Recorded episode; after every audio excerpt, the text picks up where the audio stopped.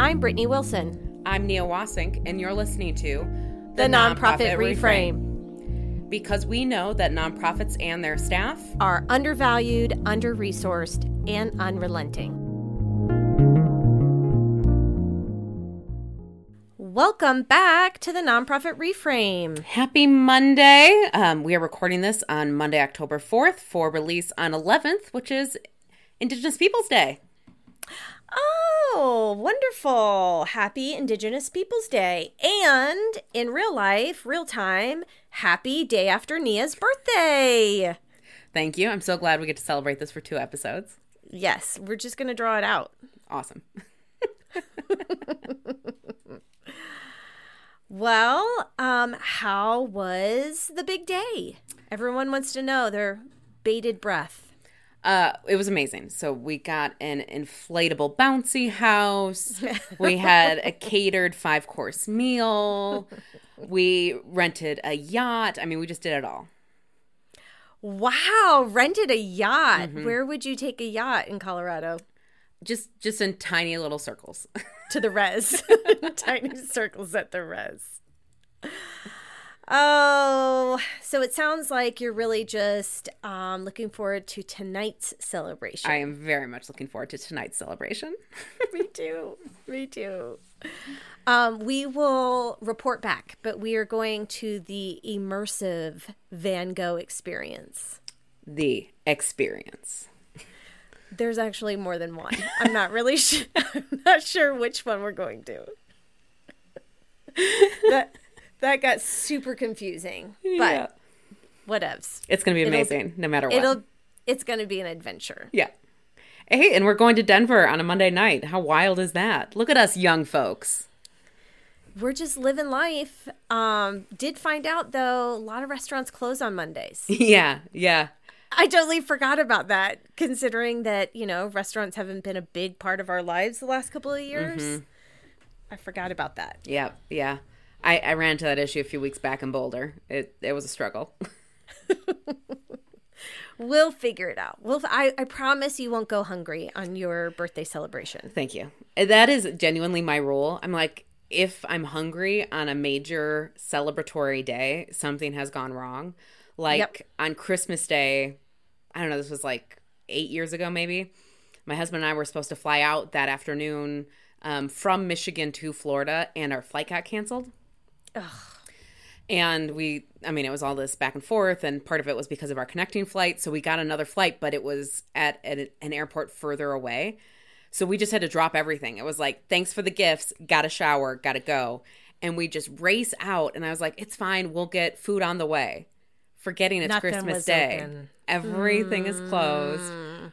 We finally get to the airport. We've been so hungry for hours. And the only thing in the airport even open is like a Chili's to go. And so we had like soggy salads. We're like, okay, it'll be fine when we get to Florida. We get to Florida. Even the like room services shut down for the night. It was the hungriest Christmas day I've ever had in my life. Oh, that's such a bummer. I've definitely had that happen though. I was driving from Denver to Ohio for Christmas and we were driving um on Christmas Day and less traffic. Great. But same thing, like couldn't find a place to eat that Yeah. night. So we're in just some like really tiny town in the middle of nowhere, Kansas, and we find um a Chinese restaurant that was open. Nice. Yep. And it was packed. I'm sure. they have cornered the Christmas Day market. they have. oh, funny. Well, we won't have any of those problems tonight. Right. So we should hear about your weekend. Oh, I had such a busy weekend. Um, lots of softball, lots of Halloween decorating, which, if anybody who knows me, knows that that's one of my favorite things to do. And I just um, am so proud that I have passed that on to my children. They've been hounding me for weeks to get Halloween decorations up. Aw. But then the best was um, my kids are in uh, Girl Scouts, and my daughter's troop did an overnight at the Denver Aquarium on Friday night. Um, possibly worst sleep of my life. But it sucked so bad. It was like on a concrete floor at a little pad. It was horrible. 15 girls, young girls, uh, waking me up to have to use the bathroom in the middle of the night. But um, it's kind of hard to explain, but where we were sleeping, the aquarium went up and over our head. Oh. So, especially when they turned the lights off, and I looked up, it you couldn't see the glass, so it was like a shark was just floating over my head. Was that like cool or disconcerting?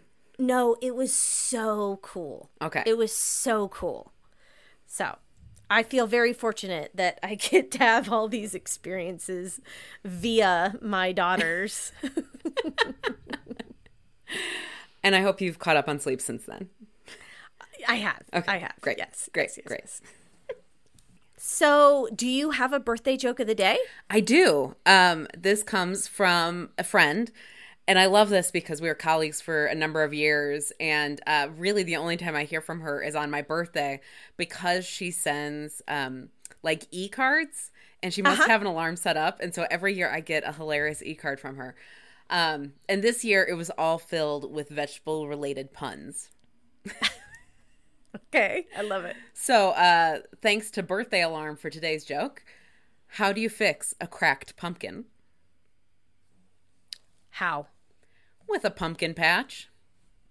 Ah, I should have gotten that. So good. So good. Love it. Very apropos for the season, too. Yes, I thought so. I, I'm uh, attempting to get into the fall, embracing that. I made some pumpkin bread out of a box. Like, let's not get crazy. I don't have You time to don't actually need bake. to give that detail. You don't need to give that detail. I mean, come on. Well, then I feel like people are going to be like, "Wait, Nia, you had time to bake an Can I get your recipe? Can I get your recipe?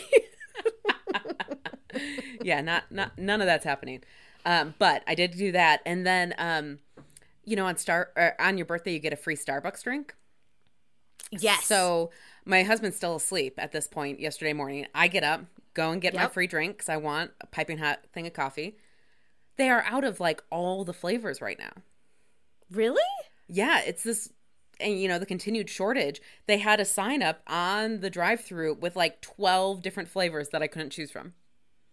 That's a bummer. It was wild. I mean, when Starbucks is affected, that's when you know it's really getting bad. It is definitely getting bad. Does this have to do with all of those um, cargo ships that I'm are wondering. waiting outside of California's It could be. doors? Yeah. Yeah. Uh, it's been weeks. And I feel like the changing of seasons is really related to seasonal flavors. So, how am I supposed to know it's fall? Without your pumpkin spice latte? Yeah, I'm actually not a huge pumpkin spice fan, but you know, they just shift. And Yeah. now you're doing more cinnamon and ginger. And soon we're going to get into peppermint mocha season, which is like my fave. Mm, I hear you. I'm picking up what you're putting down. I mean, I know like so first world pro- problems. Starbucks doesn't have my favorite flavors, but it's still a bummer. Well, I mean, it just makes us realize how much we rely on this supply chain Yeah. and how one delay can have ripple effects. That is very true. Well, what are we talking about today, Miss Wassink? I am so excited that today we are talking about donor fragility. Dun dun dun. Um, so this was interesting too. I was just doing a little a little googling this morning, seeing what else was out there. The only people talking about donor fragility in a nonprofit space are two people. Vu Yep, that's one. And who else? Uh, Edgar. Edgar Villanueva. They're the only two. Which are probably our most quoted external sources on this podcast. Totally. So great that we're adding to the conversation. There's also a lot of literature on donor fragility from like a um, uh, organ donation standpoint, but that is not what we're talking about. Nope, not talking about that. Not organ donation. I clicked on something and I was like, "Whoa, this is super technical." Like, I thought we were talking about fundraising, and then I realized, oh, they're talking about people like literally dying, and they're fragile because their body is fragile. Yeah, no, not the not where thing. we are. No. No. Donor fragility what is in a it? Yeah. fundraising context. So what what is that for all of the listeners who have never heard that term before? So let, let's go back to like where it came from and how like fragility in the social context even ca- came about.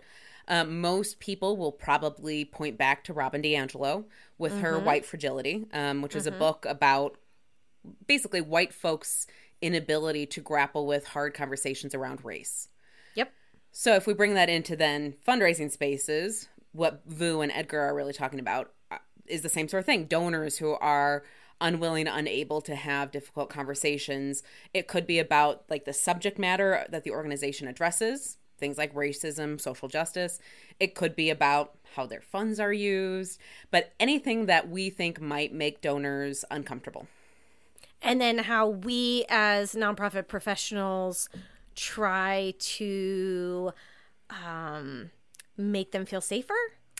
Yeah, yeah. So like we totally play into that donor fragility by not pushing the conversations, by not wanting them to feel uncomfortable. So we create these like quote unquote safe spaces for donors that really probably don't actually serve our missions or our communities that well.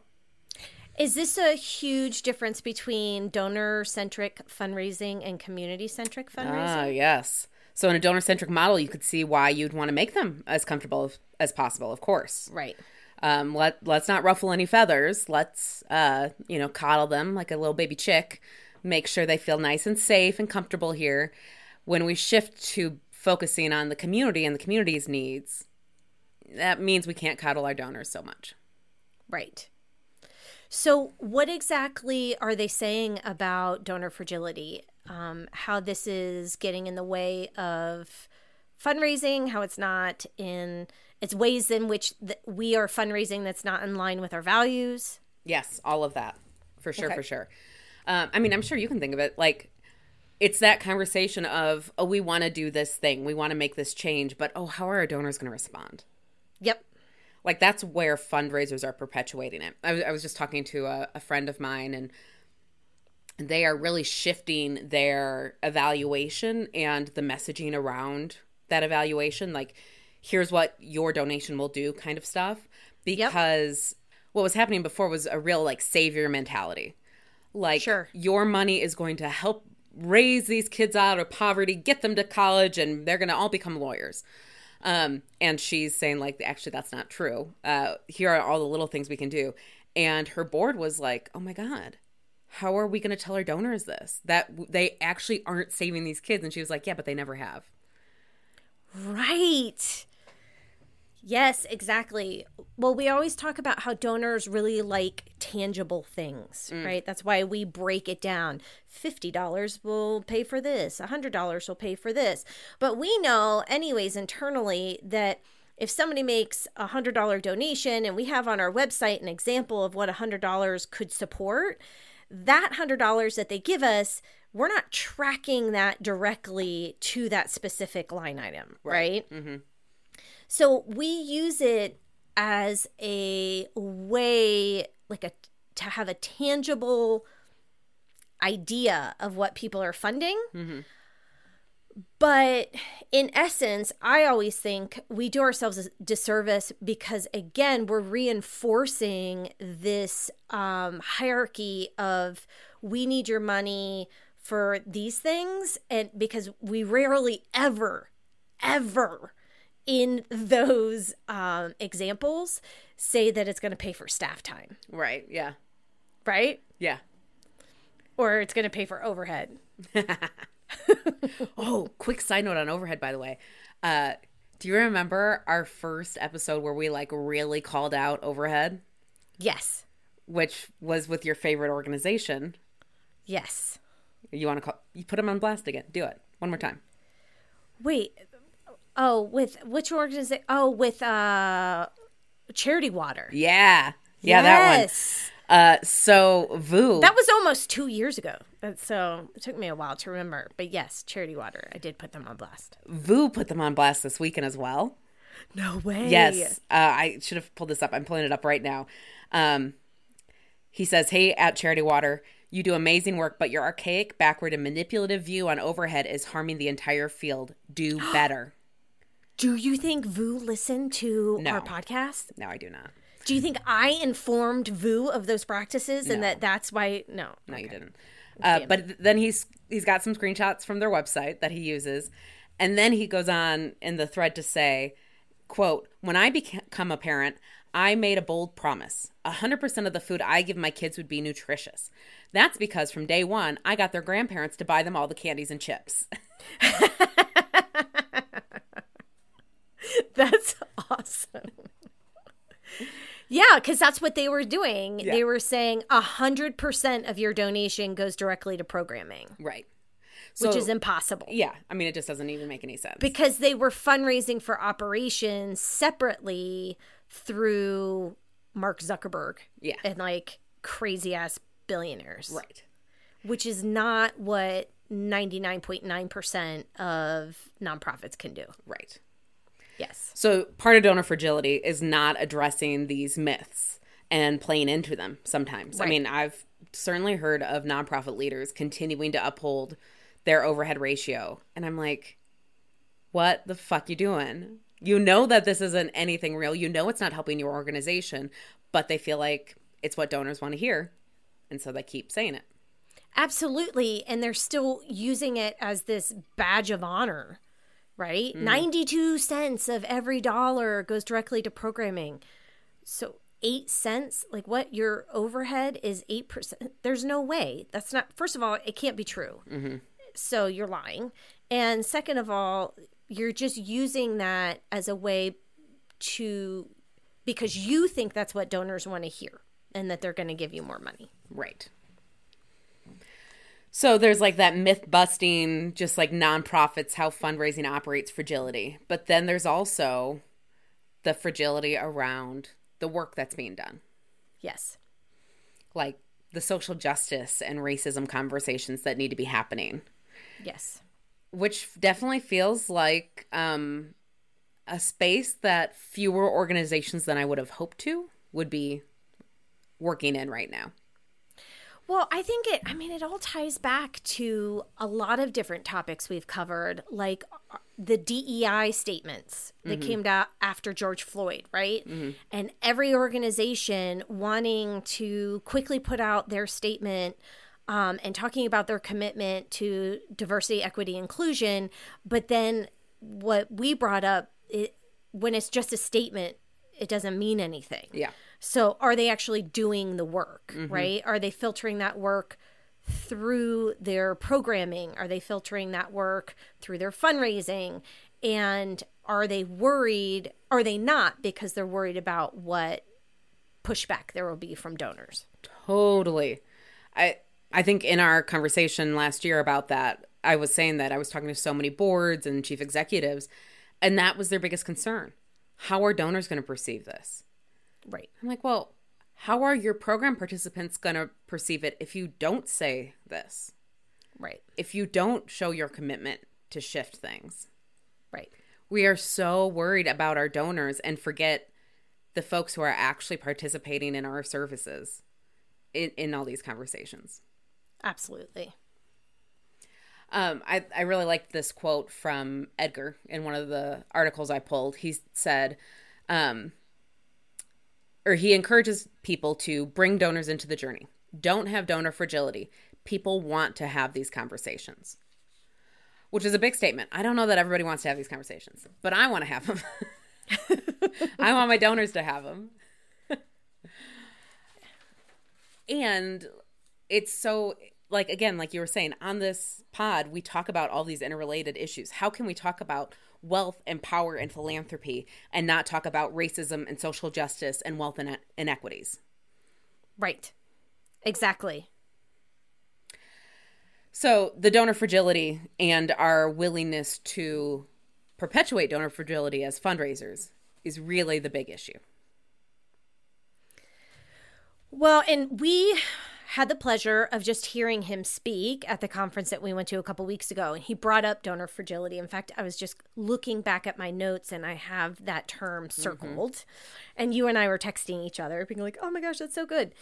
Um, and his point that it might mean losing a donor, Mm-hmm. right? Yep. And um, so again, it ties back to yet another theme of our scarcity mindset in nonprofits. And oh my gosh, we can't upset anybody and lose their funding um, because then we won't have enough. Yeah. When really, um, and there's been a lot of different examples of this. I can't give one off the top of my head, but of organizations who have taken such a stand, maybe actually have lost a donor, but then gained so many more Right. because of people who saw what they were doing, respected what they were doing, and wanted to support it. Yeah. Um, actually, I've got a great quote from Vu about that. Um, he says, Some of them, meaning donors, some of the donors will leave, and we will all need to figure out the balance of when that is acceptable and when we can't afford to take the hit. And some donors may not be ready for this conversation yet, but maybe later down the line. So we'll need to figure out what works for different donors. On the other hand, I think we failed many of our donors by underestimating them and their ability to engage in meaningful dialogue.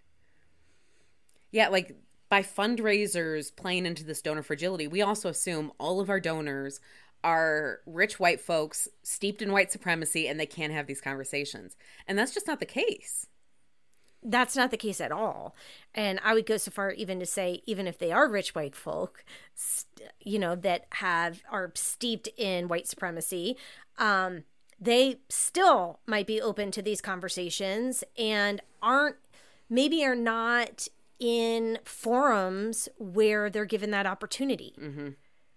Right. So, Yeah. so often, because this is what we do for our work and these are the conversations that we're having, we take for granted that this is a commonplace conversation. And so you're giving them an opportunity to educate themselves, to learn, and to be able to then, you know, be able to voice their own opinion on it.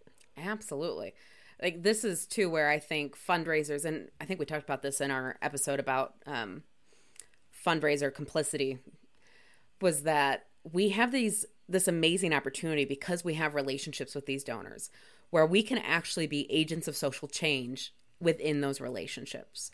And we can push these conversations further and really engage in some important dialogue that maybe others couldn't with these with these donors. So then it really leads to okay, what does that look like? If I'm a fundraiser and I'm like, "Yep, I'm I'm fighting against donor fragility." How do we do that? Yeah. Well, it goes back to having internal support. Yeah. I can have that conversation as a development director with my donors if I know I'm going to have the support of my executive director. Mm-hmm. And I think where that's not happening, I mean, it, it, I hate to say it, it, it can be um, encouraged from the bottom up or middle up, but it needs to be supported from the top all the way down. Yeah. And um, and I know that a lot of fundraisers, again, they're they're just so nervous about rocking that boat. And what happens if I upset someone? Am am I going to be held to blame for that? Right. Mm-hmm. Yeah. So what you're talking to though is really like all this internal stuff that has to happen. Like not only is our organization committed to these principles and these practices, but like is your ED going to stand up and be like, "Yeah, our DD did the right thing and we lost this gift." That doesn't Right. mean that they are a bad fundraiser. This is part of our transformation as an organization. And so, yeah, it has to be this organizational wide approach um, and really understanding about what the implications of this are. Um, we don't want our, our fundraisers out there feeling like they're unsupported, they're going rogue, they're trying to push these conversations, and then there's pushback or lash outs on the other side. What do you mean you didn't hit your goal? You you lost four of our major donors because you started talking to them about racism. Right. Like I could see where that would go really poorly for our fundraisers. Right. And I feel like a great place to start is with your board, Yeah. right? Most of your board members are donors, anyways. I mean, they all should be to some extent. And that's a great place to start having these honest conversations um, because ultimately you're going to need to have them on board as well um, to help back up your ED. Right. So, have you seen with boards before that like where those conversations haven't worked or where you've tried and Yeah. yeah? Yeah. What happened? Oh gosh. So I want to be clear. I'm not recommending people stay in organizations that aren't willing to address racism. Right? Like you got to give it a go. Try to have the conversation if it doesn't happen. I don't think you should continue fundraising necessarily for that mission. Right. Um, but this was a really interesting situation because it uh, the CEO, who's a friend of mine, is a woman of color, and she has really tried to shift this organization into much more of a social justice centering approach. Um, because the work that they do is social justice. I think any of us in social justice spaces would agree. Her board did not and uh, she had some board members who really saw the even the term social justice as like a political thing Ooh. like social justice equals liberal equals socialist propaganda Right. and uh, so she had one board member in particular saying we we do not do social justice work um, and my friend you know tried to kind of call her into those conversations tried to reframe the work they were doing and um, why it had to be done in a social justice context actually um, and uh, couldn't happen board member left um, and there are probably two more board members who really need to leave Ugh. yeah. And so they're in the midst of this transformation process. Um, we were just talking about this last week, and she's really feeling the stress and strain of all of that. But they're also in the midst of a strategic planning process. And I was like, you know, that's a great place for these conversations to be happening because you're talking about not only your values, your mission, your vision, but also how they're propelling you into the future.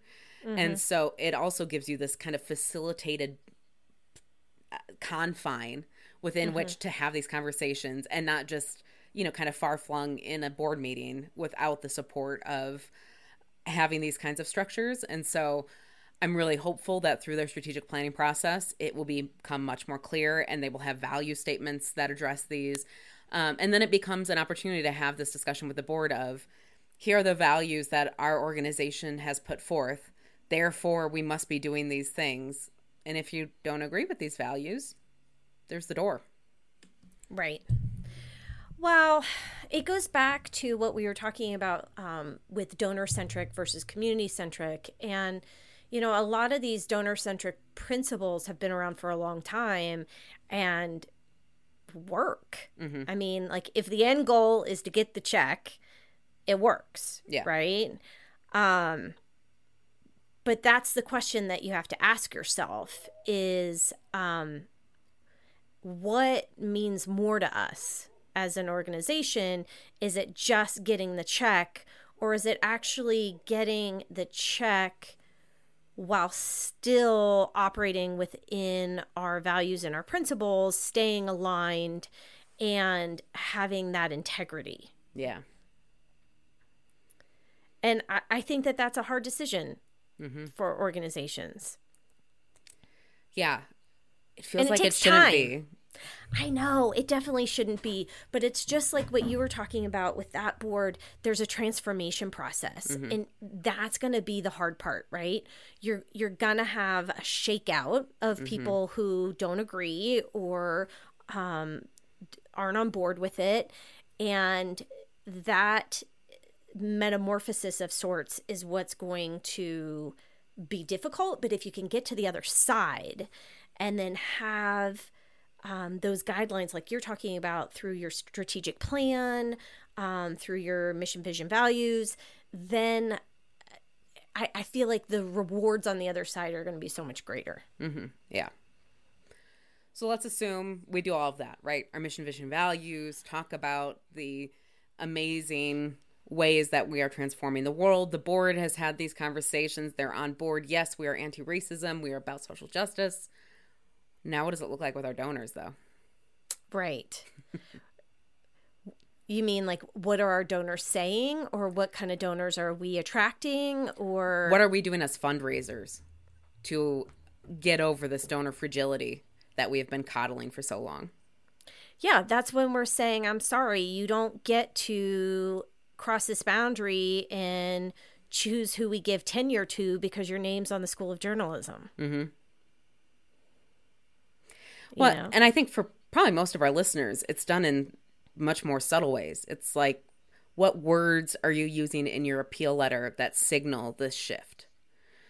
Um, you're using asset framing, of course, in all of your fundraising, getting away from deficit language. Um, you're maybe even pushing to have deeper conversations with your major donors. Yes. And hopefully sharing this process with them, Yeah.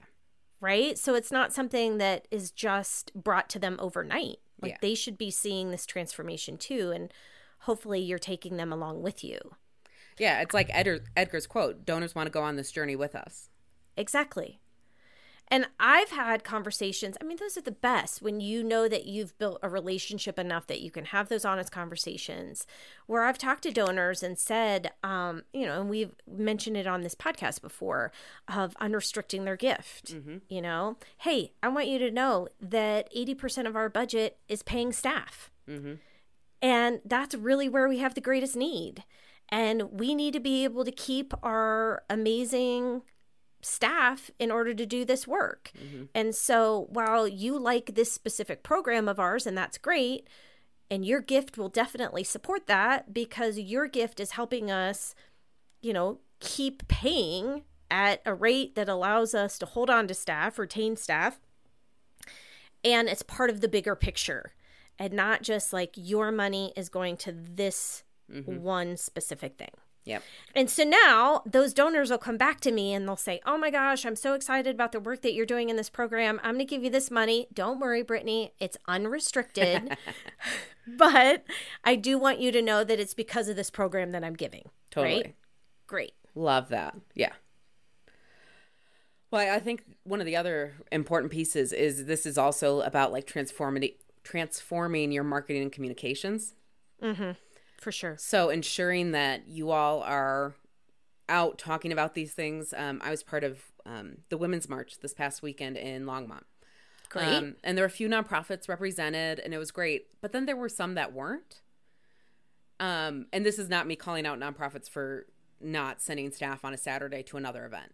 Um, but it, it it did kind of strike me of like who is really leaning in on these conversations, who is stepping up and talking about this work, who's recognizing the intersectional experience of people who are talking about reproductive rights, um, and and so for me as somebody who wants to be supporting social justice causes, the one the organizations that were there, I think more fondly of. Yeah. because I, I'm I'm seeing them in this this fight uh, alongside these other organizations, um, and so it is it is it's not just your fundraiser, it's not just your board, it's across everything, ensuring that you're really showing up and talking about the right stuff and talking about it in the right way, and leveraging your platform across all of your stakeholder groups to engage them on these important to- topics. and you're you're brave enough to take a stand knowing that um you might have people that push back and so when somebody calls you out for it. And i i did. I was working with an organization who came out with a really strong response um to uh like in support of this racial justice reckoning that we've had the last couple of years. And it was an organization that was not known historically for taking those kinds of stands and um, had some supporters that came back and said who are you? And why are you you know trying to tell me what's right and wrong? And um, why are you getting political over Mm-hmm. a topic that's not political? Right. you know it shouldn't be political. It's uh, human.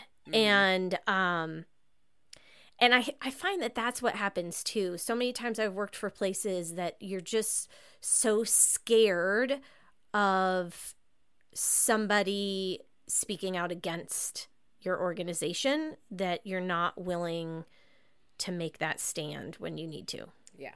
Yeah. Uh, one of the articles I found from, I think it was an interview with Edgar, talked about how addressing donor fragility from a fundraiser standpoint could help address fundraiser burnout. Mm. It took me a minute to like wrap my head around it, but I really liked the framing. I mean, basically, we're so focused on the comfort of donors, right? As fundraisers, we we've created this donor fragility or at least perpetuated it. So if we start to shift away from that and I'm sure for our fundraisers, these values align with the organization and with the work we're doing. That's why we work there. We're able to center the work, we're able to center the community and not the donor. And that is empowering in and of itself. A hundred percent. You know, we've talked about how fundraisers sometimes like they feel four steps away from the mission and the programs. Yep. And so it can be hard to be like, okay, I'm raising money that's going to help do this, which is something I care about. Well, if we're doing that through fundraising, if we're having these conversations with donors, if we're pushing this information out, we've taken that power back as fundraisers. Yep. yep. I mean, even just reading that, I I was getting chills and being like, "Oh my god, maybe I'd still be a direct fundraiser if if I had realized that." it's so true, and if you had the backing and support with that. Right. Right. Yes, I think that's like one of the big messages out to listeners if you're in an organization where you're feeling like you don't have that support, where folks aren't ready to have those conversations, it's got to feel really hard. Mm-hmm. And I really feel for you. Um, you know, we've been having some of these um, like Zoom meetups for people doing community centric fundraising or who are really invested in that. And I just kept hearing from more and more fundraisers on this call of like, yeah, I want to do it, but my CEO isn't supportive. Exactly. Yeah, I've been talking about how we can actually shift these things, but I also don't have time to do that while I'm planning a $300 plate gala. Exactly.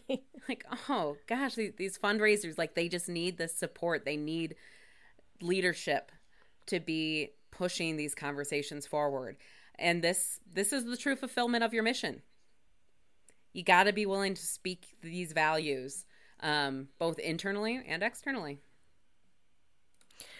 Well, and I had sent you, I was just looking it up again, um, that article about the woman who is creating a film about this. Oh, yeah. Mm-hmm. Um, and the title of his I Won't Be Quiet About Healing from Nonprofit Harm. Yeah. And I think that we um we don't we underestimate that. I mean she writes here it wasn't until i left the nonprofit industry that i couldn't i could fully process the ways in which i was harmed by it.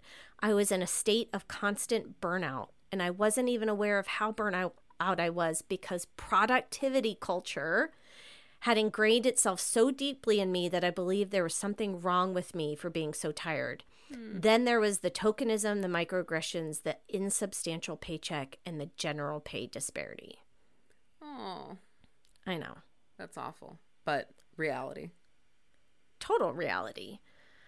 And um I think we need to take ownership of that within mm-hmm. the sector. Mhm. Yeah, this is part of our continued reckoning as nonprofits. Yes. Absolutely. All right. Well, we want to hear from you. Have you heard this term donor fragility before?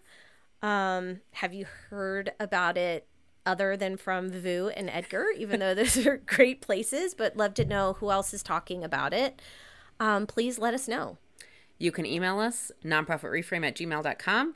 You can also be following us on Facebook and Instagram, except not right now because they're both down. And it's they are really weirding out my Monday. Um, we are at Nonprofit Reframe. And don't forget to support your local nonprofits. Give and give generously. Thanks, folks. We would like to thank our sponsors. Mission Launch is a Colorado based nonprofit consulting firm focusing on fundraising and board governance. You can learn more at missionlaunchco.com.